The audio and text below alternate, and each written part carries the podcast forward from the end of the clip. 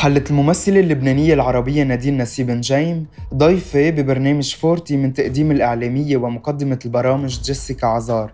ولما سئلت إذا ممكن تخوض تجربة التمثيل بمصر بعد النجاح الكبير يلي عم بتحققه جاوبت نادين إنه من الممكن تخوضها ولكن بلهجتها اللبنانية.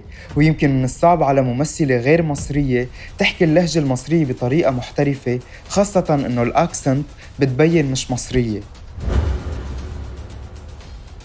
وجهة نظري ورأيي الشخصي بهيدا الموضوع جواب نادين دبلوماسي ومنطقي وبدل على ذكاء.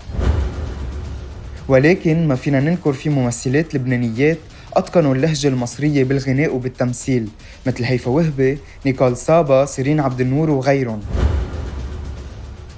مش غلط نادين تحاول وصار لازم برأيي الشخصي تدخل السوق المصري من بابه العريض.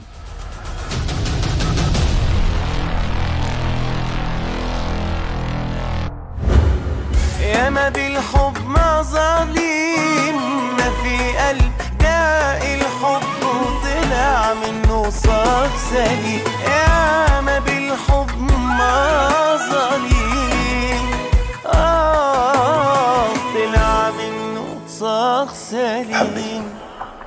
بحبك. آه بالحب ما ظالم ما في قلب داء الحب وطلع منه صاغ سليم